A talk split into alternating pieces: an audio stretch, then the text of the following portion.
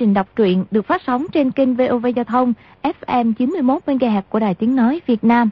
Thưa các bạn, trong chương trình đọc truyện kỳ trước, chúng ta đã theo dõi phần 77 bộ truyện Thiên Long Bát Bộ của nhà văn Kim Dung. Để tiện cho quý vị và các bạn đón theo dõi phần tiếp theo, chúng tôi xin phép tóm tắt nội dung phần 77 như sau.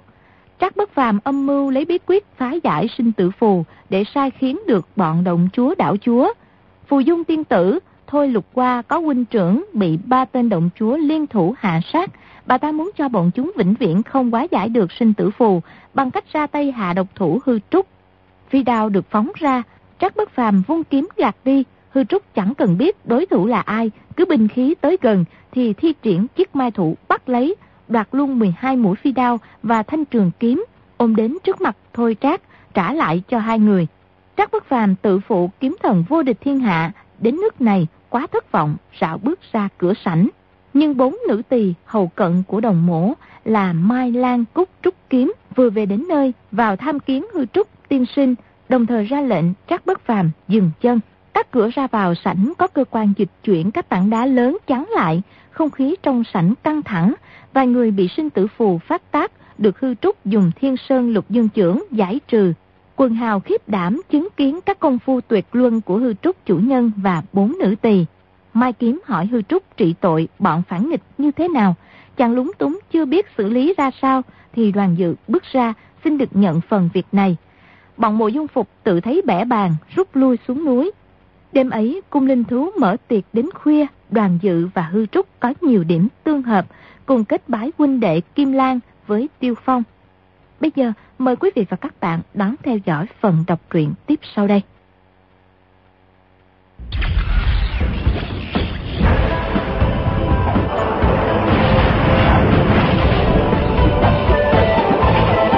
Thiên Long Bát Bộ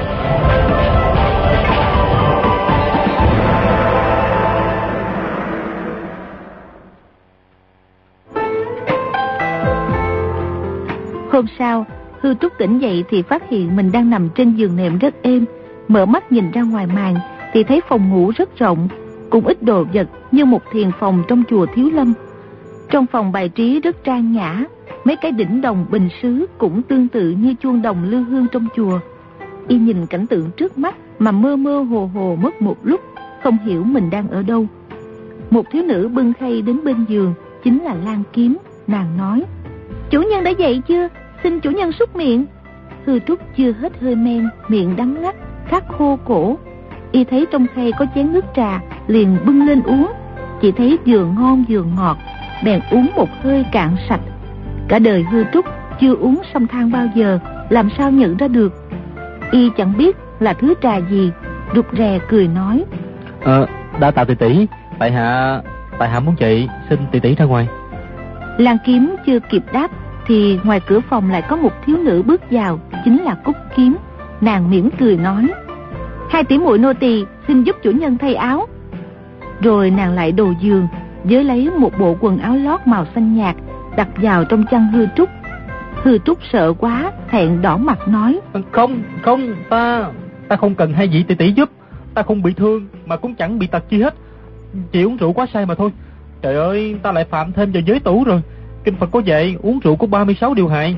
Từ nay nhất định không uống rượu nữa. Ta để đâu? Đại công tử đâu? Y đi đâu rồi?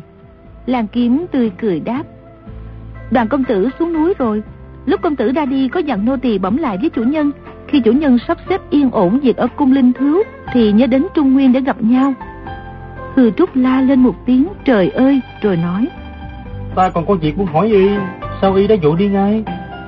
Hư Trúc trong lòng nóng nảy lật đật nhảy xuống giường toan đuổi theo đoàn dự để hỏi tên họ cùng địa chỉ của cô nương trong mộng.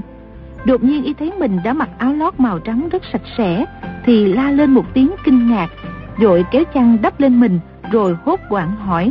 Ta thay áo từ bao giờ vậy? Lúc hư trúc rời khỏi chùa Thiếu Lâm chỉ có một bộ áo lót, đã nửa năm chưa thay đổi. Bây giờ y thấy quần áo lót nhẹ nhàng sạch sẽ, tuy chẳng biết là lụa làng hay gấm đoạn, nhưng cũng biết là đồ quý, Cúc kiếm cười nói Đêm qua chủ nhân say rượu Bốn tỷ muội nô tỳ đã phục thị thay đổi y phục Chủ nhân không biết thật à Hư Trúc cả kinh ngẩng đầu lên nhìn Thấy Lan Kiếm, Cúc Kiếm Người đẹp như ngọc cười tươi như hoa, trái tim bất giác đập thình thình. Y lại giơ tay lên thì thấy cánh tay mình trắng trẻo mịn màng, rõ ràng bao nhiêu cấu ghét đã được cò rửa sạch sẽ hết.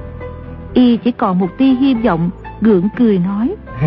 à, hôm qua ta sai quá, may là còn nhớ tắm rửa sạch sẽ rồi mới đi ngủ. Lan kiếm cười đáp. Đêm qua chủ nhân say túy lúy, ngủ ly bì, bốn tỷ muội nô tỳ đã tắm gội cho chủ nhân đó. Hư Trúc la quảng một tiếng suýt ngất đi Rồi lại nằm xuống lẩm bẩm.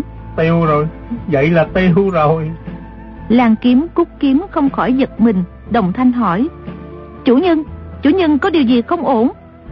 Hư Trúc cười đau khổ đáp. Ta là nam nhân lại bộc lộ thân thể trước mặt bốn vị tỷ tỷ Lại còn không tiêu sao Huống chi thân thể ta dơ bẩn lâu ngày Hôi thối nồng nặc Sao các chị tỷ tỷ lại làm cái việc ô quế đó chứ Lan Kiếm nói, bốn tỷ muội đã là nô tỳ của chủ nhân, dù phải vì chủ nhân mà tan xương nát thịt cũng không dám quán hận. Bọn nô tỳ đã phạm tội gì, xin chủ nhân trách phạt. Nói xong, cả hai cô lại phục xuống đất, miệng không ngớt xin tha tội. Hư Trúc thấy hai nàng sợ sệt, nhớ bọn dư bà thạch tẩu, mỗi khi thấy mình lịch sự là run rẩy, nghĩ chắc Lan Kiếm cút kiếm cũng coi mình như đồng mổ khi trước, cứ ăn nói hiền từ hay nét mặt ôn hòa là sắp sửa đưa ra hình phạt ghê gớm. Y bèn nói. Hai vị tỷ tỷ, uh, các chị ra ngoài cho ta thay áo, không cần phải phục vụ. Hai nàng Lan Cúc đứng dậy, nước mắt chảy quanh, lui ra ngoài phòng. Hư Trúc rất làm kỳ, hỏi. Ta có làm gì lầm lỗi với các người hả? Sao các ngươi lại không vui? E rằng ta đã nói sai gì chăng?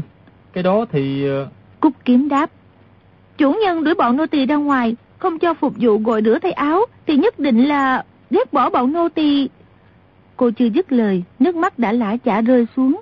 Hư Trúc khoát tay lia lịa nói. Không, không phải như vậy. Trời ơi, ta không biết nói sao cho rõ được. Ta là nam nhân, các cô là nữ nhân. Cái đó, cái đó không tiện chút nào. Ta không có ý gì khác đâu. Có Phật tổ chứng minh. Người xuất gia không biết nói dối. Ta không có gạt các người đâu. Lan kiếm cúc kiếm thấy hư trúc vừa nói vừa dung tay chỉ trỏ có vẻ vừa nóng nảy vừa thành thực, bất giác phá lên cười, rồi đồng thanh nói. Chủ nhân đừng nghĩ ngợi gì, trong cung linh thứ vốn không có nam nhân, chủ nhân là trời, bọn nô tỳ là đất, làm gì có chuyện phân biệt nam nữ. Thế rồi hai người lại gần phục thị hư trúc thay áo đổi giày. Lát sau mai kiếm trúc kiếm cũng bưng gương lượt tới. Một cô chải đầu, một cô rửa mặt cho hư trúc. Y sợ quá, không dám nói tiếng nào, mà cũng không dám bảo họ lui ra đừng phục vụ. Hư Trúc biết đoàn dự đã đi xa, được theo cũng không kịp, lại nghĩ tới chưa giải trừ sinh tử phù cho quần hào các đảo các động thì không tiện bỏ đi. Dùng điểm tâm xong, Hư Trúc ra đại sảnh gặp quần hào, đã thấy hai người đang bị sinh tử phù phát tác hành hạ đau đớn khổ sở. Giải trừ sinh tử phù chỉ nhờ vào chân lực để thi triển thiên sơn lục dương trưởng. Trong người hư trúc, nội lực đầy rẫy, dù có giải trừ cho 10 người một lúc cũng không biết mệt. Có điều đồng mổ gieo sinh tử phù mỗi người một chỗ, nghĩ ra cách giải trừ cũng phức tạp. Hư Trúc hiểu biết về kinh mạch quyệt đạo rất nông cạn, nên không dám động thủ bừa bãi. Nếu có chỗ sai trật thì càng làm hại thêm. Đến giờ ngọ, y mới trị được hai người, phải vào ăn cơm trưa rồi nghỉ ngơi một chút. Mai Kiếm thấy y vì tìm cách giải sinh tử phù mà hết trao mày lại dò đầu ra chiều mệt trí, liền nói. Chủ nhân, trong hậu điện cung linh thứ có nhiều quả đồ do chủ nhân mấy trăm năm trước khắc vào vách đá. Nô tỳ đã nghe đồng mổ nói những bức quả đồ đó có liên quan đến sinh tử phù. Chủ nhân thử tới đó coi để nghiên cứu phép giải trừ cho mau chóng hơn. Hư Trúc cảm mừng nói. Hay lắm. Bốn cô Mai Lan, Cúc Trúc dẫn Hư Trúc đi vào hoa viên, xoay một hòn non bộ để lộ ra một cửa hầm. Mai Kiếm cầm đuốc đi trước dẫn đường. Cả năm người cùng tiến vào. Thỉnh thoảng Mai Kiếm lại phải bấm nút ngăn chặn cơ quan vì trong đường hầm có bố trí rất nhiều cạm bẫy ấm khí cùng độc dược. Đường hầm này khúc khuỷu quanh co, có nhiều chỗ rất rộng rãi, rõ ràng là địa đạo thiên nhiên. Công trình to lớn này mà dùng sức người xây cất thì e rằng mấy trăm năm cũng không xong.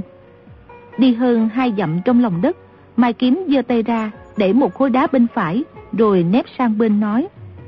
Chủ nhân tiến vào đi, Bên trong là một gian thạch thất Bọn nô tỳ không vào được Hư Trúc hỏi lại Sao các cô không vào trong đó nguy hiểm lắm hay sao?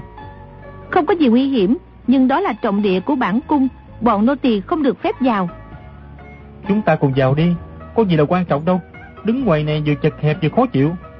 Bốn tỷ muội nhìn nhau, vẻ mặt vừa ngạc nhiên vừa quan hỷ.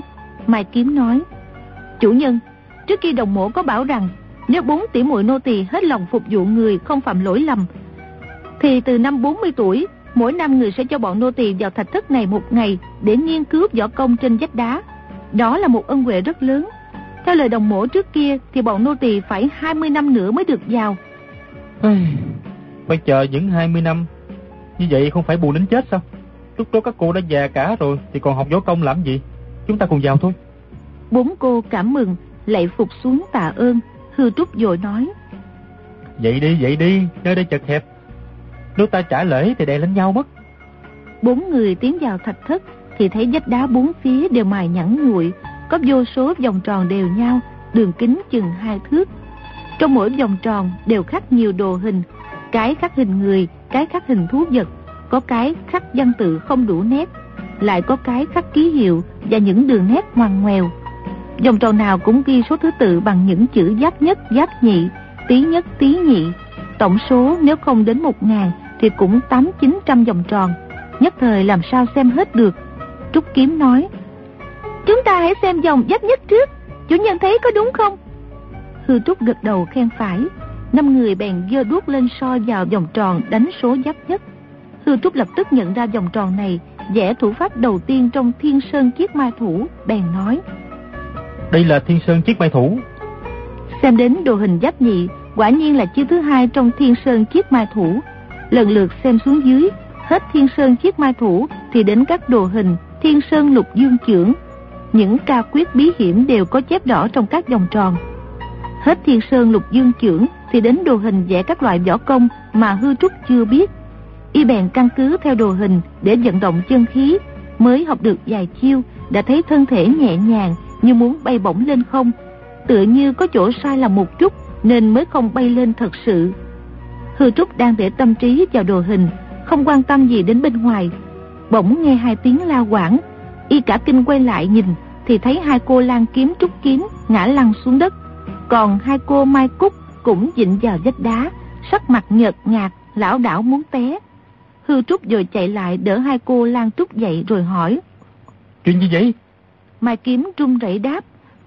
Chủ, chủ nhân, công lực bọn nô tỳ kém cỏi, không thể ở đây xem được, xin ra ngoài đợi. Bốn cô dắt díu nhau, dịnh vào vách đá, lần mò ra khỏi thạch thất. Hư Trúc ngẩn ra một chút rồi chạy ra xem, thì thấy bốn cô ngồi xếp bằng trong đường hầm, cô nào cũng rung bần bật, nét mặt cực kỳ đau khổ. Y biết là các cô đã bị nội thương trầm trọng, bèn giận thiên sơn lục dương trưởng, dỗ vào lưng mỗi người mấy cái. Một luồng khí dương hòa hùng hậu truyền vào cơ thể, sắc mặt bốn cô trở lại bình thường. Rồi chẳng bao lâu đã toát mồ hôi, mở mắt ra nói. Đa tạ chủ nhân đã hao phí công lực để trị thương. Các cô sụp lạy tạ ơn, hư trúc đỡ dậy rồi hỏi. Chuyện... chuyện gì vậy? Sao tự nhiên các cô lại bị thương? Mai Kiếm thở dài đáp. Chủ nhân, đồng mổ bảo khi bọn nô tỳ đủ 40 tuổi mới được vào thạch thất mỗi năm một lần để xem đồ hình. Lão nhân gia thật đã suy nghĩ kỹ càng. Những đồ hình này khắc toàn võ công di diệu. Bọn nô tỳ không biết tự lượng, đã chiếu theo đồ hình giáp nhất luyện tập. Nhưng nội lực chưa đủ nên chân khí lập tức chạy loạn lên trong kinh mạch. Nếu chủ nhân không cứu giúp thì bọn tỷ muội nô tỳ vĩnh viễn không tỉnh lại. Lan Kiếm tiếp lời. Chắc đồng mổ cũng mong tỷ muội nô tỳ mau đủ 40 tuổi để tập luyện võ công thượng thặng. Nhưng mà... Nhưng bọn nô tỳ tư chất kém cỏi, luyện tập 20 năm nữa cũng chưa chắc đã dám vào lại thạch thất này. Thì ra là vậy. Đó là lỗi của ta. Không nên để các vị tỷ tỷ vào đây mới phải. Tứ kiếm lại lạy phục xuống, đồng thanh nói. Sao chủ nhân lại nói vậy? Đó là chủ nhân gia ân, đáng trách là bọn nô tỳ càng rỡ, không biết lượng sức mình. Cúc Kiếm nói. Công lực chủ nhân hùng hậu, rèn luyện những môn võ công cao thâm này chắc cũng dễ. Trước kia đồng mổ đôi khi ở trong thạch thất hàng tháng không ra ngoài, chắc là để nghiên cứu tập luyện những đồ hình trên vách đá. Mai Kiếm lại nói, bọn nô tài 36 động, 72 đảo đến đánh cung linh thiếu, bức bách các tỉ muội bộ quân thiên phải chỉ nơi cất giấu bảo vật của đồng mổ. nhưng mọi người một dạ trung thành, thà chết không khuất phục. Bọn nô tỳ đã chuẩn bị, nếu chúng tìm được đường hầm thì phát động cơ quan phá quỷ, không để chúng tìm đến thạch thất. Học được tuyệt kỹ võ công cung linh thứ trên vách đá mà gây quả lớn cho võ lâm. Giả tỷ bọn nô tỳ sớm biết thế này thì để chúng vào đây lại càng tốt hơn. Hư Trúc gật đầu đáp. Đúng là như vậy. Người không đủ nội lực mà xem những hình đồ này thì còn tệ hại hơn trúng độc dược hay ám khí. May là họ chưa tiến vào đây. Làng kiếm mỉm cười nói. Chủ nhân thật là người tốt. Bọn nô tỳ lại muốn để chúng vào luyện công mà chết. Mình thấy càng sướng mắt. Ta mới luyện xong mấy chiêu. Thấy tinh thần phấn chấn, nội lực đầy rẫy. Bây giờ trở ra giải trừ sinh tử phụ cho họ. Các cô cũng nên ra ngoài để nghỉ ngơi đi. Năm người lại theo đường hầm đi ra. Hư Trúc vào đại sảnh giải trừ sinh tử phù cho ba người nữa. Sau đó mỗi ngày, Hư Trúc tiếp tục dùng thiên sơn lục dương trưởng giải trừ sinh tử phù cho quần hào. Mỗi khi thấy tinh thần mỏi mệt thì lại vào thạch thất rèn luyện võ công thượng thặng. Bốn nữ tỳ cũng đi theo, nhưng chỉ đứng ngoài chờ đợi, chứ không dám tiến vào nửa bước. Mỗi khi Hư Trúc rảnh rỗi, lại chỉ điểm võ công cho bốn cô cùng quần nữ chính bộ. Cứ thế 20 ngày, việc giải trừ sinh tử phù cho quần hào mới xong. Hàng ngày Hư Trúc đều nghiên cứu đồ hình để tập luyện võ công trong thạch thất, nên bản lĩnh y tiến bộ rất mau, vượt xa lúc mới lên núi phiêu diễu. Quần hào trước kia phải phục tùng đồng mổ vì mụ gieo sinh tử phù vào người để kiềm chế. Này cung linh thiếu đã đổi chủ, Hư Trúc lấy lòng thành mà đối đãi lấy lễ mà cư xử. Tuy họ vốn ngang tàn, song đã cảm ơn mến đức, thực lòng kính phục. Các đồng chúa đảo chúa dần dần tạ từ cáo biệt. Trên núi phiêu diễu chỉ còn mình Hư Trúc là nam nhân. Y nghĩ thầm. Mình vốn là một đứa trẻ bị bỏ rơi. Nhờ các chị sư phụ trong chùa Thiếu Lâm nuôi dạy nên người. Nếu không quay về chùa Thiếu Lâm thì thật là dông ân phụ nghĩa. Ta phải về chịu tội trước phương trượng cùng sư phụ mới là đúng lý. Hư Trúc bèn nói cho bốn nữ tỳ cùng quần nữ chính bộ hiểu rõ nguyên do, tỏ ý muốn xuống núi ngay. Mọi việc trong cung linh thiếu giao cho thủ lĩnh chính bộ là bọn Dư Bà, Thạch Tẩu, Phù Mẫn Nhi xử lý. Bốn nữ tỳ muốn đi theo phục vụ, nhưng Hư Trúc nói. Ta quay về chùa Thiếu Lâm làm hòa thượng, trong thiên hạ làm gì có nhà sư nào đem tỳ nữ theo chứ. Hư Trúc nói hai ba lần, bốn cô vẫn không chịu nghe. Y liền lấy dao tự cạo đầu láng bóng. Bốn cô không biết làm sao, đành cùng quần nữ chính bộ tiễn chân Hư Trúc xuống núi, gạt lệ chia tay. Hư Trúc mặc lại tăng bào, chạy nhanh về núi Tung Sơn. Dọc đường y không động chạm đến ai, mà y mặc áo thầy chùa, thì dù gặp đạo tặc cũng chẳng ai đánh y làm gì. Y về đến chùa Thiếu Lâm bình an vô sự. Hư Trúc vừa trông thấy mái ngói cổ kính của chùa Thiếu Lâm, trong lòng rộn lên bao điều, vừa cảm khái vừa áy náy. Y nghĩ tới mấy tháng nay, mình đã phạm vào vô số thanh quy giới luật, nào là sắc giới, sát giới, quân giới, tử giới, quả là ba la di đại giới, không thể tha thứ được. Trong lòng y vô cùng hổ thẹn, chẳng hiểu phương trượng và sư phụ có tha thứ mà cho mình trở lại Phật môn hay không. Vào cửa sơn môn rồi, Hư Trúc tìm đến bái kiến sư phụ Tuệ Luân. Tuệ Luân thấy y trở về đột ngột thì vừa ngạc nhiên vừa vui mừng cất tiếng hỏi. Phương trượng sai mi xuống núi đưa thư, sao mãi hôm nay mới trở về? Hư Trúc nằm phục xuống đất, trong lòng tê tái, bất giác khóc rống lên nói.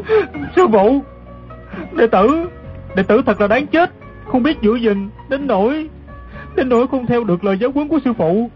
Tuệ Luân biến sắc hỏi. Sao, sao? Người đã những thứ tanh hôi rồi sao? Dạ, nhưng đệ tử không phải ăn mặn mà thôi. Đáng chết, đáng chết, mi, mi uống rượu rồi sao? Đệ tử không những đã uống rượu mà còn uống đến xa như chết nữa. Tuệ Luân thở dài sườn sượt, hai dòng lệ tuôn rơi nói. Ta thấy mi vốn thật thà trung hậu. Vậy mà chẳng bao lâu đã chìm đắm trong thế giới phù hoa. Trời ơi!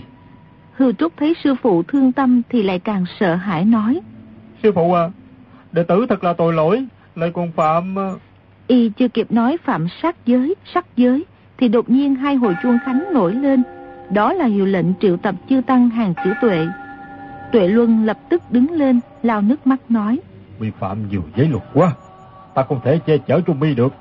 Mi, mi tự đến giới luật viện mà chịu tội đi. E rằng chính ta cũng phải vì ngươi mà chịu trách nhiệm.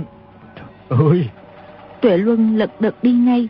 Hư Trúc đến trước giới luật diện không lưng bẩm. Đệ tử là Hư Trúc đã vi phạm giới luật Phật môn, xin trưởng lão xử phạt. Y gọi hai lần mới có nhà sư đứng tuổi trong diện bước ra, lạnh lùng nói. Thủ tòa trưởng lão cùng các vị sư thúc chưa rảnh để nghe người nói. Ngươi hãy quỳ xuống đó mà chờ đi. Dạ. Sư trúc dạ một tiếng rồi quỳ ngay xuống. Từ giữa trưa đến chiều tối mà chẳng ai hỏi tới. May mà nội công y thâm hậu, quỳ nửa ngày trời chẳng ăn uống gì, vẫn chưa mỏi mệt. Tiếng chuông chiều vang chẳng, khóa cúng Phật buổi tối đã bắt đầu. Sư trúc lẩm nhẩm tụng kinh sám hối. Bỗng một nhà sư trung niên đi tới nói. Sư trúc, trong chùa đang có nhiều việc trọng đại, các vị trưởng lão chưa rảnh để xử ngươi. Ngươi quỳ một niệm kinh có vẻ chân thành sám hối. Thôi thì hãy tạm thời đến vườn rau giúp gánh nước bón phân. Khi nào các vị trưởng lão rảnh việc sẽ kêu người đến hỏi tội, tùy theo nặng nhẹ mà xử phạt. Hư Trúc kính cẩn đáp. Dạ, đa tạ sư thúc từ bi. Y chắp tay thi lễ rồi mới dám đứng lên nghĩa bụng. Mình chưa lập tức bị đuổi khỏi chùa thì hãy còn hy vọng. Hư Trúc đến giường rau, tìm đến tăng nhân co giường, nói. Sư huynh, Tiểu Tăng là hư trúc phạm với luật bản môn. Được sư thúc ở dưới lục diện kêu ra đây gánh phân món rau.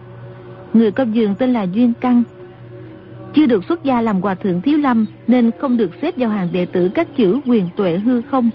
Tư chất y tầm thường, chẳng lĩnh hội được nghĩa thiền mà luyện võ công cũng không tiến bộ, chỉ thích làm những việc giặt. Khu vườn rau này rộng tới 200 mẫu, có đến ba bốn chục nhân công. Y cai quản cả bọn này một cách hống hách. Mỗi khi gặp nhà sư nào bị giới lục diện xử phạt vào vườn rau làm tạp vụ thì lại càng quay phong láo xược. Y vừa nghe hư trúc nói đã cả mừng hỏi ngay. Ngươi phạm với luật gì? tiêu Tăng phạm rất nhiều giấy cấm, một lời không thể nói hết được. Sao lại không nói hết được? Ngươi phải mau mau kể thật cho ta biết. Đừng nói ngươi chỉ là một tên tiểu hòa thượng nhỏ xíu. Ngay cả chú tòa Đạt Ma Diện hay là La Hán Đường. Thế bị phạt đến vườn rau làm tạp vụ thì ta cũng hỏi cho biết rõ. Chẳng ai dám bướng. Ta thấy ngươi hồng hào béo tốt, nhất định đã lén ăn thịt cá. Có phải vậy không? Dạ phải. Tao đoán đâu có sai. Không chừng kia còn uống rượu nữa. Ngươi đừng nói láo gạt ta không phải dễ đâu. Dạ phải. Hôm chú ta uống rượu say mềm đến nỗi không biết gì nữa. Thật là lớn mật. Nô sai rồi tất nảy lòng hưu dạ dượng. Quân mất tám chữ sắc thức thì không Không tức thì sắc ra sau lưng. Chắc ngươi còn nghĩ tới nữ sắc phải không Mà không phải một lần Không chừng nghĩ đến bảy tám lần á Giọng nói hắn rất sắc bén, hư trúc thở dài đáp. Tiểu Tăng không dám giấu sư huynh, chẳng những nghĩ tới mà lại còn phạm vào sắc giới nữa. Dương Căng vừa ngạc nhiên, vừa thấy khoái, lớn tiếng quát mắng. Tiểu Hòa Thượng thật là to gan mà. Dám làm bại hoại đến danh dự của chùa Thiếu Lâm ta, trừ sát giới. Ngươi còn phạm tội gì nữa? Quan cấp tiền bạc không? Có đánh nhau cả nhau chứ không? Hư Trúc cúi đầu đáp. Tiểu Tăng đã giết người, mà không phải chỉ giết một người. Dương Căng giật bắn người, mặt tái mét, lùi lại ba bước. Y quen bắt nạt người hiền lành mà sợ hãi kẻ hung ác. Vừa nghe Hư Trúc nói đã giết người mà lại còn giết nhiều người, bất giác sợ rung lên bần bật. Chỉ lo Hư Trúc nổi điên động thủ thì mình không địch nổi. Y cố trấn tĩnh, niềm nở cười nói. Công phu của bản tự là để thiên hạ. Ngươi đã luyện võ thì khó mà giữ khỏi lỡ tay giết người. Chắc bản lĩnh của sư đệ đã đến mức phi thường rồi phải không? Nói ra thật xấu hổ. Võ công bản môn của tiểu đệ đã tiêu tan hết. Hiện giờ trong mình tiểu đệ không còn một chút nào công phu của thiếu lâm nữa. Hay lắm, hay lắm, thật là tuyệt diệu. Y nghe Hư Trúc nói mất hết công phu bản môn. Thì cho là các vị trưởng lão đã xử phạt phế bỏ võ công. Hắn đã toan trở mặt, nhưng rồi lại nghĩ. Lỡ như võ công của nó còn sót lại chút ít, thì mình cũng khó đối phó. Duyên Căng bèn nói. Sư đệ đã đến vườn rau làm tạp vụ để sám hối. Vậy thì hay lắm. Nhưng mà đây có lệ. Hãy ai chi phạm chế luật, bằng tay đã dính máu tanh. Lúc làm việc đều phải đeo xiền khóa. Đó là quy củ của tổ tông truyền lại. Chẳng hiểu sư đệ có chịu không? Nếu không chịu thì ta sẽ lên giới luật diện, bẩm với thủ tòa định đoạt. Luật lệ đã như vậy, dĩ nhiên tiểu tăng phải tuân theo rồi. Duyên Căng mừng thầm, lấy xiềng khóa ra đeo vào chân tay hư trúc. Thiếu lâm tự truyền dạy võ công đã mấy trăm năm, không khỏi có những nhà sư làm điều càng rỡ. Phần nhiều những nhà sư phạm pháp lại võ công cao cường, khó lòng chế phục. Nên sám hối đường trong giới luật diện cùng các khu vườn rau đều chuẩn bị xiềng xích đúc bằng sắt thép. Duyên Căn thấy hư trúc đeo xiềng xích xong, hắn lại yên tâm lớn tiếng thoá mạ. Ta qua thượng, ngươi còn nhỏ tuổi mà đã lớn gan làm càng, vi phạm hết mọi giới luật. Hôm nay ta mà không dùng trọng phạt thì không sao hả được lòng căm tức. Hắn liền bẻ một cành cây dục tới tấp xuống đầu hư trúc. Hư trúc thu chân khí lại, không dám giận nội lực chống đối, để cho mặt duyên căng đánh. Chỉ trong khoảnh khắc, cả đầu lẫn mặt y đầm đìa máu tươi, nhưng y chỉ niệm Phật, tuyệt không quán hận. Duyên căng thấy hư trúc không né tránh, cũng không chống đối thì nghĩ thầm. Quả nhiên tên tiểu hòa thượng này đã mất hết võ công, ta tha hồ hành hạ. Hắn nghĩ tới hư trúc đã được ăn thịt cá phè phởn, uống rượu say túy lúy, lại hưởng thứ khoái lạc trên đời. Còn chính mình đã ngoài 40 tuổi, vẫn chưa được nếm mùi vị nữ sắc, thì lòng ghen ghét lại sôi lên sùng sục. Hắn đánh lại càng mạnh tay, gãy luôn ba cành cây mới dừng tay, rồi hùng hổ nói. Mỗi ngày mới phải gánh 100 thùng nước phân để bón rau. Nếu thiếu một thùng thì ta sẽ dùng côn sắt, đánh cho mi què cả hai chân. Hư Trúc bị đánh mắng lại thấy yên lòng, nghĩ thầm. Mình đã phạm rất nhiều giới luật, dĩ nhiên phải chịu trọng phạt rồi. Hình phạt càng nặng thì tội nghiệp của mình càng nhẹ đi. Y kính cẩn dân một tiếng, rồi đi lấy thùng gánh phân tưới rau. Hư Trúc chẳng chút than phiền, gánh gánh tưới tưới đủ 100 thùng nước phân, rồi mới tìm kho chứa củi lăn ra ngủ. Tờ mờ sáng hôm sau, Duyên Căng đã đến đập y dậy, lại còn nặng lời thoá mạ. Ta qua thượng, dậy mau. Trời đã sáng bạch rồi mà còn nằm ngủ ở đây. Mà mau dậy đi đốn củi đi. Ờ, dạ. Hư Trúc dạ một tiếng, rồi im lặng vào rừng đốn củi. Cứ thế 6-7 ngày, Hư Trúc ban ngày đi đốn củi, tối về gánh phân tứ rau trăm bề cực khổ, lại bị đánh thương tích đầy người, thật là thảm hại. Sáng sớm ngày thứ 8, Hư Trúc tưới rau chưa xong, thì Duyên Căng đến dịu dàng cười hỏi. Sư huynh vất vả quá ha. Rồi hắn lấy chìa khóa mở xiềng xích cho Hư Trúc. Hư Trúc nói. Tiểu đệ chưa mệt lắm. Sư huynh đừng có để ý, cứ vào ăn cơm đi. Mấy bữa nay tiểu đệ đắc tội thật là đáng chết, mong được sư huynh tha thứ. Hư Trúc thấy hắn đột nhiên thay đổi thái độ thì rất lấy làm kỳ. ngẩng lên nhìn thì thấy mặt mũi hắn sưng bầm, rõ ràng vừa bị đánh rất nặng tay. Duyên Căng lại nhăn nhó nói. Tiểu đệ có mắt mà không thấy Thái Sơn, dám đắc tội với huynh. Nếu sư huynh không tha thứ cho tiểu đệ, thì tiểu đệ gặp đại quả đến nơi rồi. Tiểu tăng, mình làm mình chịu. Sư huynh trách phạt như vậy là đáng lắm mà. Duyên Căng biến sắc giơ tay lên, tác trái tác phải bôm bốp vào mặt mình bốn cái thật mạnh rồi năn nỉ. Sư huynh, sư huynh à, xin sư huynh rộng lượng, đại nhân không chấp tiểu nhân, tiểu đệ. Hắn nói chưa dứt lời, lại giơ tay lên tự tác thêm mấy cái nữa. Hư Trúc cả kinh hỏi. Sao sư huynh lại làm như vậy? Duyên Căng quỳ cả hai gối xuống đất, nắm giặt áo Hư Trúc nói. Nếu sư huynh không chịu tha thứ cho tiểu đệ, tiểu đệ phải mất cặp bác. Tiểu đệ thật tình không hiểu một chút nào hết. Nếu được sư huynh tha thứ, tiểu đệ mới khỏi bị bóc bắt. Kiếp sau xin làm thân trâu ngựa để báo đền đại ân đại đức của sư huynh. Sư huynh nói chuyện như vậy. Tiểu đệ có nói gì tới chuyện móc mắt sư huynh đâu. Duyên Căng mặt xám xịt như đất đáp. Nếu sư huynh nhất định không chịu tha thứ, thì tiểu đệ cũng bắt không chồng, anh tự xử lý còn hơn. Hắn nói xong, đưa hai ngón tay lên toan móc cặp mắt ra. Hư Trúc rồi giữ tay Duyên Căng lại hỏi. Nè, ai bắt sư huynh phải móc mắt vậy? Duyên Căng toát mồ hôi trán, ấp úng đáp. Tiểu đệ, tiểu đệ không dám nói. Nếu tiểu đệ nói ra thì họ sẽ lấy mạng. Là phương trưởng hả? Không phải. Hay là thủ tòa đặt mai diện? Thủ tòa la hán đường? Thủ tòa giới luật diện? Duyên Căng không dám trả lời, chỉ đáp. Sư huynh, tiểu đệ không dám nói đâu. Chỉ khẩn cầu sư huynh tha thứ cho. Các chị đó dặn tiểu đệ muốn giữ cặp mắt thì phải được chính miệng sư huynh tuyên bố tha thứ cho. Hắn nói xong, liếc mắt nhìn sang một bên, vẻ mặt cực kỳ sợ hãi. Hư Trúc nhìn theo ánh mắt Duyên Căng, thì thấy bốn nhà sư đang ngồi quay mặt vào tường, mặc áo đội mũ đều màu xám, không trông rõ mặt. Hư Trúc nghĩ thầm. Chắc là bốn vị sư huynh kia được phái đến để trừng phạt Duyên Căng cái tội chuyên quyền tác quay tác quái, đánh đập những nhà sư phạm giới. Y liền nói. Tiểu Tăng không quán trách sư huynh, đã sớm tha thứ rồi. Duyên Căng mừng rỡ khôn xiết, quỳ ngay xuống dập đầu lạy tạ. Hư Trúc dội trả lễ rồi nói. Sư huynh mau đứng dậy đi. Duyên Căng lóp ngóp đứng lên, kính cẩn mời Hư Trúc vào phòng ăn, tự tay bưng cơm rót nước hầu hạ. Hư Trúc không thể từ chối được, xem chừng nếu hắn không phục vụ mình thì phải gặp đại họa, nên đành để mặt hắn muốn làm sao thì làm. Duyên Căng khẽ hỏi nhỏ. Sư huynh à, muốn dùng rượu không? Nếu muốn dùng thịt chó thì Tiểu Tăng cũng có thể tìm được. Hư Trúc kinh hải đáp. A-di-đà Phật, tội lỗi, tội lỗi. Sao lại làm như vậy được? Duyên Căng nháy nháy mắt nói. Bao nhiêu tội nghiệp đều do tiểu đệ gánh chịu. Tiểu đệ đi kiếm nhanh nhanh để cho huynh dùng ha. Hư Trúc khoát tay nói. Không được, không được, dứt khoát không được. Nếu sư huynh không có hứng ăn nhậu trong chùa thì cái việc tự do xuống núi. Giả tỷ à, trong chế luật diện có ai hỏi, tiểu đệ sẽ nói là phái sư huynh đi tìm vật dụng, hết sức giấu giếm, bảo đảm vô sự. Hư Trúc nghe Duyên Căng nói càng lúc càng nhảm nhí, lắc đầu đáp. Tiểu Tăng thành tâm sám hối tội lỗi, quyết chí giữ nghiêm với luật không dám tái phạm. Sư huynh đừng nói những chuyện đó nữa nghe. Dạ. Duyên Căng dạ một tiếng, tuy ngoài mặt lễ phép, nhưng trong bụng mắng thầm. Ngươi là thầy tu phá giới đam mê tủ sắc, lại còn dám bộ. Hắn không dám nói nhiều, hầu hạ hư trúc dùng cơm xong, lại mời y về phòng của mình để nghỉ ngơi.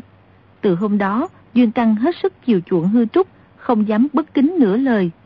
Ba ngày sau, lúc hư trúc đang ăn trưa, thì Duyên Căng bưng một bình trà long tỉnh tới nói. Mời sư huynh dùng trà. Tiểu Tăng là kẻ phạm tội, được sư huynh hậu đãi như vậy, thật là ái nái á. Rồi y đứng lên, hai tay đỡ lấy bình trà. Bỗng nhiên chuông khánh vang lên liên hồi không ngớt. Đó là hiệu lệnh gọi toàn thể tăng chúng trong chùa. Trước nay trừ ngày Phật đản và sinh nhật Đạt Ma Tổ Sư, còn trong chùa rất ít khi triệu tập toàn thể như vậy. Duyên Căng có vẻ kinh ngạc nói. Phương trượng đã nổi hiệu chuông tụ tập tăng chúng. Chúng ta phải đến điện đại hùng ngay. Phải lắm. Hai người và mười mấy nhà sư khác trong giường rau cùng lật đật chạy đến đại hùng bảo điện.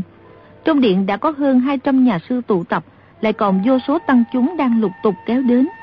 Chỉ trong khoảnh khắc, toàn bộ hơn ngàn tăng chúng trong chùa đã đến đông đủ, chia thứ bậc ra ngồi, tuy rất đông người mà vẫn im lặng như tờ. Hư Trúc đứng vào chỗ các nhà sư hàng chữ hư. Y ngẩng lên nhìn thì thấy vẻ mặt những cao tăng tiền bối đều cực kỳ nghiêm trọng, chột dạ nghĩ thầm. Không chừng vì mình phạm tội quá nặng nên phương trượng triệu tập toàn thể tăng chúng để trừng phạt đặc biệt mà răng đe cái khác. Không chừng mình sẽ bị đuổi ra khỏi chùa thì biết làm sao đây. Hư Trúc còn đang lo sợ, bỗng ba hồi chuông vang lên, chư tăng đều niệm Phật hiệu. A-di-đà Phật, A-di-đà Phật. Phương trượng chùa Thiếu Lâm là quyền từ đại sư cùng ba vị cao tăng hàng chữ quyền và bảy nhà sư khác từ hậu điện thông thả đi ra. Chư tăng trong điện nhất tề không lưng thi lễ. Quyền từ cùng bảy nhà sư kia phân ngôi chủ khách ngồi xuống. Hư Trúc ngẩng lên nhìn thì thấy bảy nhà sư này đều đã lớn tuổi, sắc phục không giống của bản tự, đúng là ở chùa khác mới đến. Nhà sư ngồi đầu bên khách tuổi độ 70, thân hình vừa bé nhỏ vừa thấp lùn, hai mắt thần quang loan loáng, dáng điệu rất oai nghiêm. Quyền từ quay mặt về phía tăng chúng bản tự, giọng dạc giới thiệu.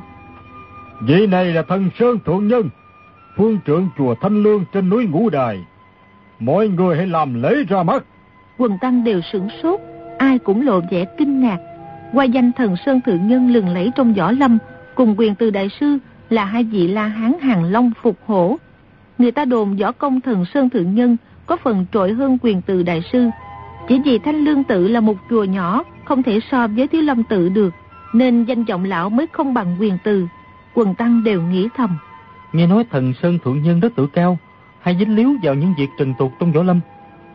Thế là đi vào đường lối hạ thừa. Trước nay lão không liên can về tới chùa Thiếu Lâm.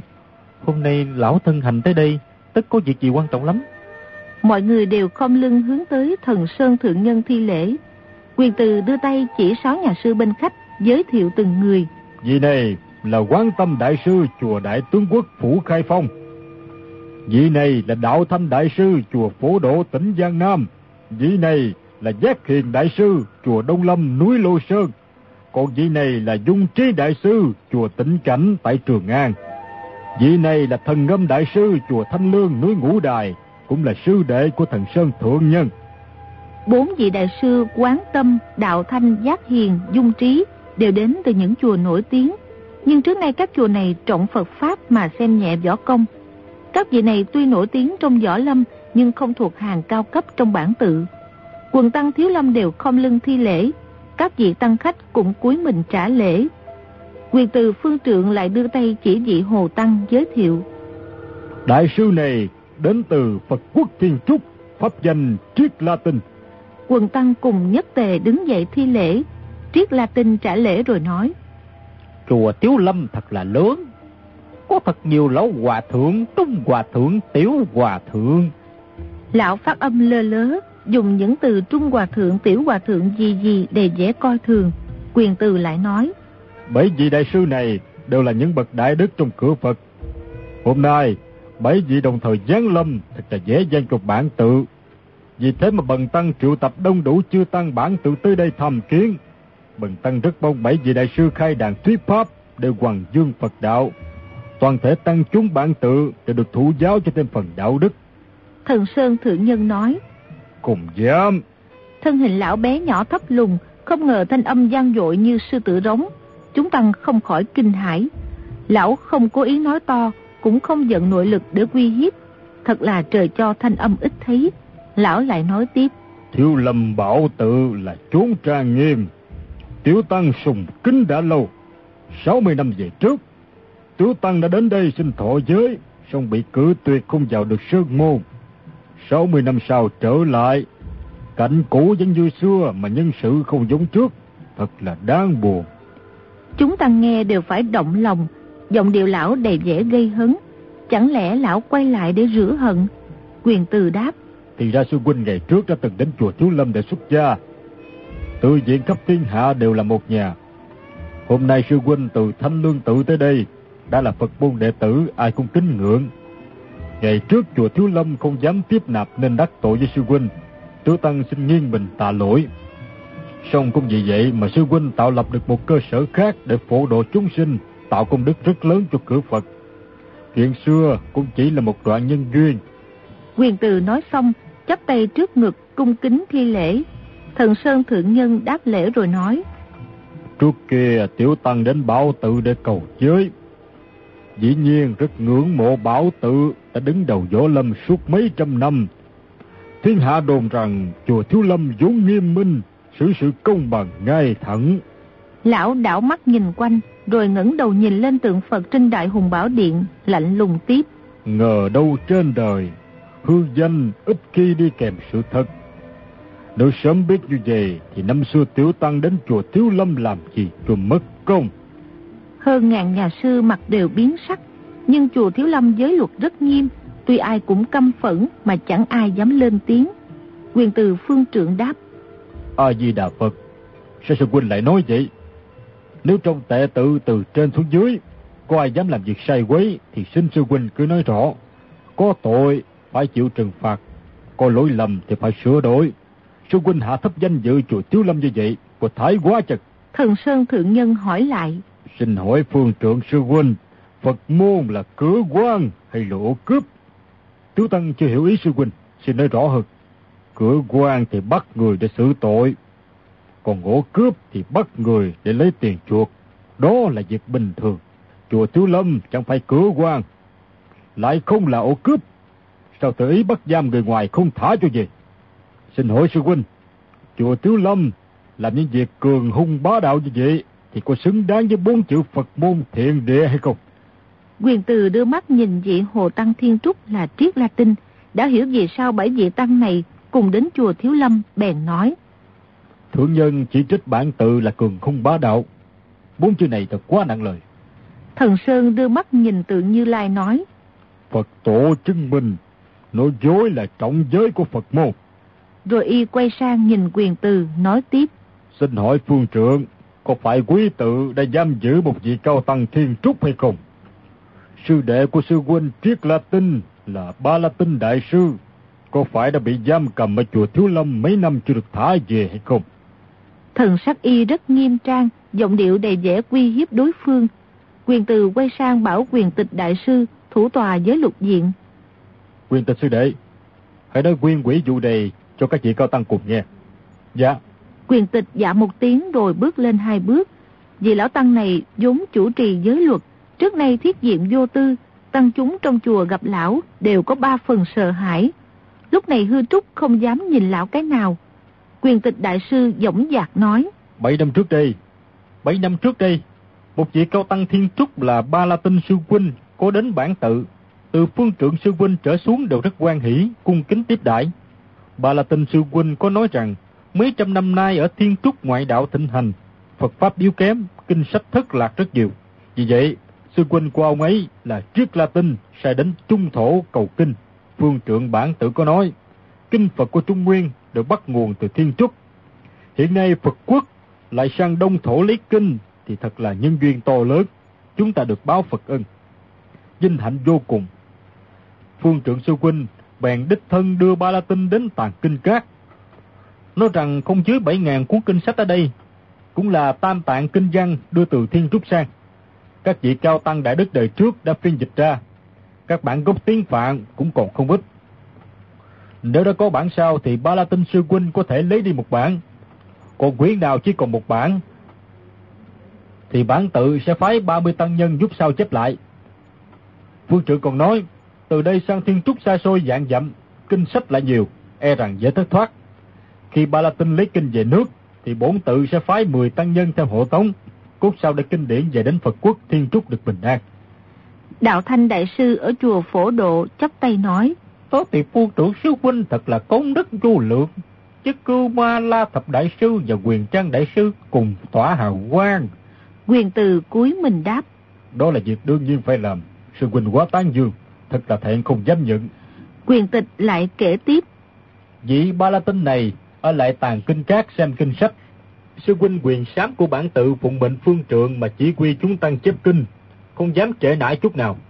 Không ngờ chỉ 4 tháng sau, quyền sám sư huynh phát giác vị ba la tinh này đêm nào cũng lẻn vào bí cát trong tàn kinh cát để xem trộm võ công bí kíp của bản môn. Bốn vị quán tâm đạo thanh giác hiền, dung trí kinh ngạc, không hẹn mà cùng ồ lên một tiếng, quyền tịch lại tiếp. Quyền sám sư huynh bèn bẩm báo lên. Phương trưởng sư huynh khuyến dụ ba la tinh, nói rằng võ công bí kíp ở đây là do cao tăng đời trước của bản tự biên soạn, hoàn toàn không phải truyền từ thiên trúc sang, cũng không liên can gì tới Phật Pháp. Quy củ mấy trăm năm của bản tự không cho phép người ngoài xem võ công bí kíp. Ba la tinh sư huynh đã lỡ xem thì thôi cũng bỏ qua. Mong rằng từ nay đừng đến bí cát nữa. Lúc đó ba la tinh ưng thuận ngay, tỏ lời xin lỗi, nói rằng không biết quy củ của chùa Thiếu Lâm, từ nay quyết không xem trộm võ công bí kíp nữa. Nào ngờ chỉ được mấy tháng, y lại giả giờ mắc bệnh, lén đào địa đạo vào bí các xem trộm. Mấy năm sau quyền sám sư huynh mới phát giác, y đã xem trộm không ít kinh văn võ học, bèn đồng thủ ngăn trở. Thế ra, ba la tinh không những đã xem trộm, mà còn tập lén võ công bản tự, đã luyện xong ba môn trong số 72 tuyệt kỹ. Bốn vị đại sư quán tâm đều a một tiếng, nhìn Triết La Tinh ra vẻ trách móc. Quyền tịch quay sang nhìn thần Sơn rồi kể tiếp. Phương trưởng bèn triệu tập các vị hòa thượng đời chữ quyền để thương nghị. Mỗi người đều cho rằng võ công phái thiếu lâm tuy chỉ bình thường không có chi kỳ ảo. Nhưng theo quy củ liệt tổ liệt tông thì không được truyền cho người ngoài phái. Theo quy củ ngàn năm nay trong võ lâm thì lén học trộm võ công phái khác là chuyện cấm kỵ. Huống hồ võ công của trung thổ ta mà truyền ra thiên trúc, không chừng có hậu quả vô lượng. Việc làm của Ba La Tinh tuyệt nhiên không phải hành động của đệ tử Phật môn, không chừng y không phải là thích tử mà là tà môn ngoại đạo. Chuyện này bất lợi cho chùa Thiếu Lâm, cũng bất lợi cho võ lâm trung thổ, lại càng bất lợi cho Phật môn ở thiên trúc. Các vị sư huynh đệ đề ra nhiều chủ trương khác nhau. Cuối cùng phương trưởng sư huynh cho rằng đệ tử không có cách nào điều tra lai lịch chân chính của Ba La Tinh sư huynh, mà nếu thật là tà môn ngoại đạo thì cũng không thể quá nghiêm khắc. Đệ tử bèn giữ hắn lại để giáo dục theo Phật Pháp.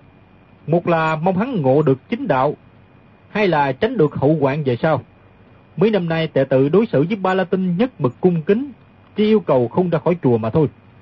Bốn vị quán tâm đều gật gật đầu, thần Sơn bèn lên tiếng. Lời của quyền tịch sư huynh chỉ là ý kiến một bên chùa Chú Lâm. Khó mà phân biệt thật hay giả. Nhưng chắc chắn là chùa Chú Lâm đã giam giữ cao tăng thiên trúc trong chùa 7 năm không thả. Trước là tên sư huynh, có kể với lão nạp. Ông ta ở thiên trúc đã mấy năm không được tin của ba la tinh sư đệ. Có phái hai đệ tử sang trung tổ hỏi thăm. Nhưng chùa Thiếu Lâm cũng không cho họ gặp ba la tinh. Việc này có thật hay không? Quyền Từ gật đầu đáp. Không sai. Bà là tinh sư huynh đã học lén võ công bản tự, chắc chắn không thể để y đem truyền cho người khác. Thần Sơn cười ha hả, chấn động cả mái ngói. Ngay cả đại hồng chung trên điện cũng rền lên u u hồi lâu chưa dứt. Quyền Từ thấy thần sắc y cực kỳ ngạo mạn, nhưng cũng không giận dữ, chỉ nói. Sư huynh, lão nạp có một việc chưa hiểu rõ, mong sư huynh chỉ giáo. Giả tỷ có người đến chùa Thanh Lương trên ngũ Đại Sơn xem trộm phục hổ quyền phổ. 51 chiêu phục ma kiếm kinh cùng tâm ý khí hổ nguyên công, phổ môn trưởng pháp cực kỳ áo chịu của quý tự thì sư huynh xử lý ra sao? Thần Sơn Thượng Nhân mỉm cười nói. Võ công cao thấp là do từng người tu luyện, quyền kinh kiếm phổ chỉ là hàng thứ yếu. Giả tỷ có vị anh hùng hảo hán nào đến thanh lương tự cướp bí kiếp đem đi, thì bọn lão nạp chỉ tự trách mình bất lực, chứ không biết nói gì nữa. Không lẽ ai nhìn vào sách vở võ công một cái cũng bị lấy mạng hay xử tù chung thân sao? Như vậy thật là vô lý. Quyền từ chỉ khẽ cười đáp. Nếu là những võ công bí lục tầm thường, chẳng có chia kỳ bí, dù công bố ra khắp thế gian cũng chẳng ngại gì. Nhưng gặp trường hợp quyền kinh kiến phổ tinh diệu được võ lâm ngưỡng mộ, nếu để cho người ta lấy cấp truyền ra ngoài, lọt vào tay bọn cuồng vọng tự đại, tâm địa hẹp hòi thì hậu quả vô cùng, nhất định không phải là phúc của võ lâm. Giọng nói hết sức ôn hòa, nhưng mấy chữ cuồng vọng tự đại, tâm địa hẹp hòi, hiển nhiên là chỉ thần Sơn Thượng Nhân.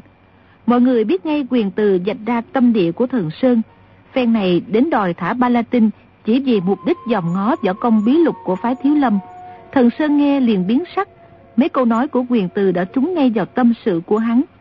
Năm thần Sơn 17 tuổi, y từng tới chùa Thiếu Lâm sinh học. Phương trượng chùa Thiếu Lâm hồi đó là Linh Môn Đại Sư. Trong lúc tiếp kiến đã thấy diện mạo, cùng tia mắt y lộ ra vẻ ngạo mạn, hẹp hòi. Ngày sau không thể truyền y bác được. Nếu để làm một nhà sư tầm thường trong chùa, thì y nhất định không chịu ở lâu dưới quyền người khác sai bảo. Ngày sau ác sinh quả hoạn. Vì thế Linh Môn Đại Sư đã tìm lời quyển chuyển để cự tuyệt. Thần Sơn bèn đến chùa Thanh Lương. Năm 30 tuổi thì võ nghệ trở thành số một trong chùa, nhảy lên chức phương trượng. Thần Sơn Thượng Nhân tư chất thông minh, kiến thức siêu việt, có thể gọi là một bậc kỳ tài trong võ lâm. Chỉ đáng tiếc là võ học nguyên nguyên của chùa Thanh Lương hãy còn kém chùa Thiếu Lâm xa. Quyền kinh kiếm phổ, nội công bí kíp trong chùa đã ít ỏi mà lại thô thiển, không thể liệt vào hạng công phu bậc nhất. Y rèn luyện đã 40 năm, nội lực càng lúc càng cao thâm. Công phu quyền kiếm đã vượt qua kinh sách bí lục của đời trước chùa Thanh Lương truyền lại. Nhưng chính lão tự thấy không đầy đủ. Mỗi lần nghĩ đến 72 tuyệt kỹ của chùa Thiếu Lâm, lại thấy vừa thèm thuồng, vừa phẫn hận. Một hôm, gặp chuyện tình cờ, sư đệ của hắn là thần âm, dẫn một vị hồ tăng thiên trúc về chùa Thanh Lương, chính là Triết La Tinh. Triết La Tinh đúng là đệ tử nhà Phật, là cao thủ hạng nhất trong võ lâm thiên trúc. Có lần, y đánh thua người khác, nghĩ đến chùa Thiếu Lâm ở Đông Thổ có 72 tuyệt kỹ, liền sinh ra một kế. Phái sư đệ Ba La Tinh là người có trí nhớ phi thường đến chùa Thiếu Lâm, danh nghĩa là cầu kinh Phật, nhưng thật ra là âm mưu ăn cắp bí lục võ công. Không ngờ hành vi Ba La Tinh bị phát giác, rồi bị chùa Thiếu Lâm giữ lại. Triết La Tinh có sai đệ tử sang dò xét, nhưng cũng không được gặp mặt Ba La Tinh. Vì thế phen này Triết La Tinh đích thân sang Đông Thổ, chỉ mong nhận lại sư đệ. Còn tuyệt kỹ phái Thiếu Lâm lấy không được thì cũng đành chịu. Hắn vào Đông Thổ, đi thẳng về hướng chùa Thiếu Lâm, Dọc đường hắn gặp một vị lão tăng cầm thiền trượng đúc bằng thép rồng, chăm chú nhìn hắn có vẻ ngạo mạn. Triết La Tinh không hiểu mấy về võ lâm trung thổ, cứ thấy hòa thượng biết võ công. Đều cho là ở phái thiếu lâm, y đang tức tối, liền thét bảo lão tăng kia nhường lối, lời lẽ rất vô lễ. Vì lão tăng kia liền mắng trả, hai bên đấu khổ một lát rồi chuyển sang đấu võ. Cuộc đấu kéo dài đến một giờ không phân cao thấp, công lực hai người đều có chỗ sở trường mà đánh nhau bằng binh khí cũng chẳng ai hơn ai. Đến lúc hoàng hôn thì lão tăng quát bảo dừng tay rồi nói Phi tăng kia, võ công của người rất cao, đáng tiếc là nóng tính, kém công phu luyện. Triết La Tinh mắng lại Đối với ta kẻ bảy lạng người nửa cân, không lẽ tính khí của người tốt hơn ta sao? Mấy câu tiếng qua y nói sai bét, đáng lý phải nói kẻ tám lạng người nửa cân, thì hắn lại nói kẻ bảy lạng người nửa cân. Chị Lão Tăng rất lấy làm kỳ bèn hỏi. Kẻ bảy lạng người nửa cân là sao? Triết La Tinh đỏ mặt lên nói. À, ta nói sai rồi. Phải là kẻ nửa lạng người tám cân mới đúng. Vị Lão Tăng liền cười ha hả nói. ta dạy cho ngươi hay, tám lạng mới là nửa cân. Có một câu nói thông thường của người Trung Nguyên chúng ta mà ngươi còn chưa rành. Về chịu có học thêm mấy mươi năm nữa, rồi sẽ đến nói chuyện bằng qua ngữ với ta cũng chưa muộn. Triết La Tinh bèn đáp. Biết thì nói là biết, không biết thì nói là không biết. Chính là biết vậy. thì ra ngươi cũng đọc sách ít nhiều, khoe khoan chữ nghĩa. Vậy mà không biết nửa cân có tám lạng. Thì ra Triết La Tinh và Ba La Tinh cố ý đến Trung Nguyên để ăn cắp võ công bí lục, nên ráng học tiếng Trung Hoa. Nhưng chúng chỉ học theo sách vở, còn những câu thành ngữ ai cũng biết như tám lạng nửa cân chẳng hạn, thì chỉ nhớ bập bõm không rành mạch, nên mới nhầm lẫn như vậy. Hai nhà sư đánh nhau nửa ngày, sinh ra mến tài nhau, bèn giới thiệu tên họ. Vì lão tăng đó pháp danh là thần âm, cũng là sư đệ thần Sơn Phương Trượng của chùa Thanh Lương. trước là tình biết ông ta không phải ở phái Thiếu Lâm thì lại càng hết nghi kỵ. Thần âm lại hỏi hắn qua trung thổ có việc gì. Triết La Tinh bèn kể vụ sư đệ hắn là Ba La Tinh qua chùa Thiếu Lâm, không hiểu gì lẽ gì lại bị chùa Thiếu Lâm bắt giữ, không thả cho về. Thần âm là người hiếu sự, thấy quy danh chùa Thiếu Lâm gian dội khắp nơi thì trong lòng không phục. Hắn lại còn có ý khoe khoang với bằng hữu mới kết giao, liền nói. Sư huynh ta là thần sơn thượng nhân bản lĩnh thiên hạ vô địch, chẳng có chùa Thiếu Lâm giờ đâu. Bây giờ ta đưa người đến ý kiến sư huynh ta, chắc chắn y sẽ có cách cứu được sư đệ của người. Thần âm liền dẫn Triết La Tinh về chùa Thanh Lương để gặp thần Sơn. Thần Sơn biết phương trượng quyền từ chùa Thiếu Lâm vốn rộng rãi hiền hòa, sao lại bắt giữ Ba La Tinh? Hẳn có nguyên nhân trọng đại chi đây? Y liền trọng đại Triết La Tinh, lựa lời thăm hỏi dần dần.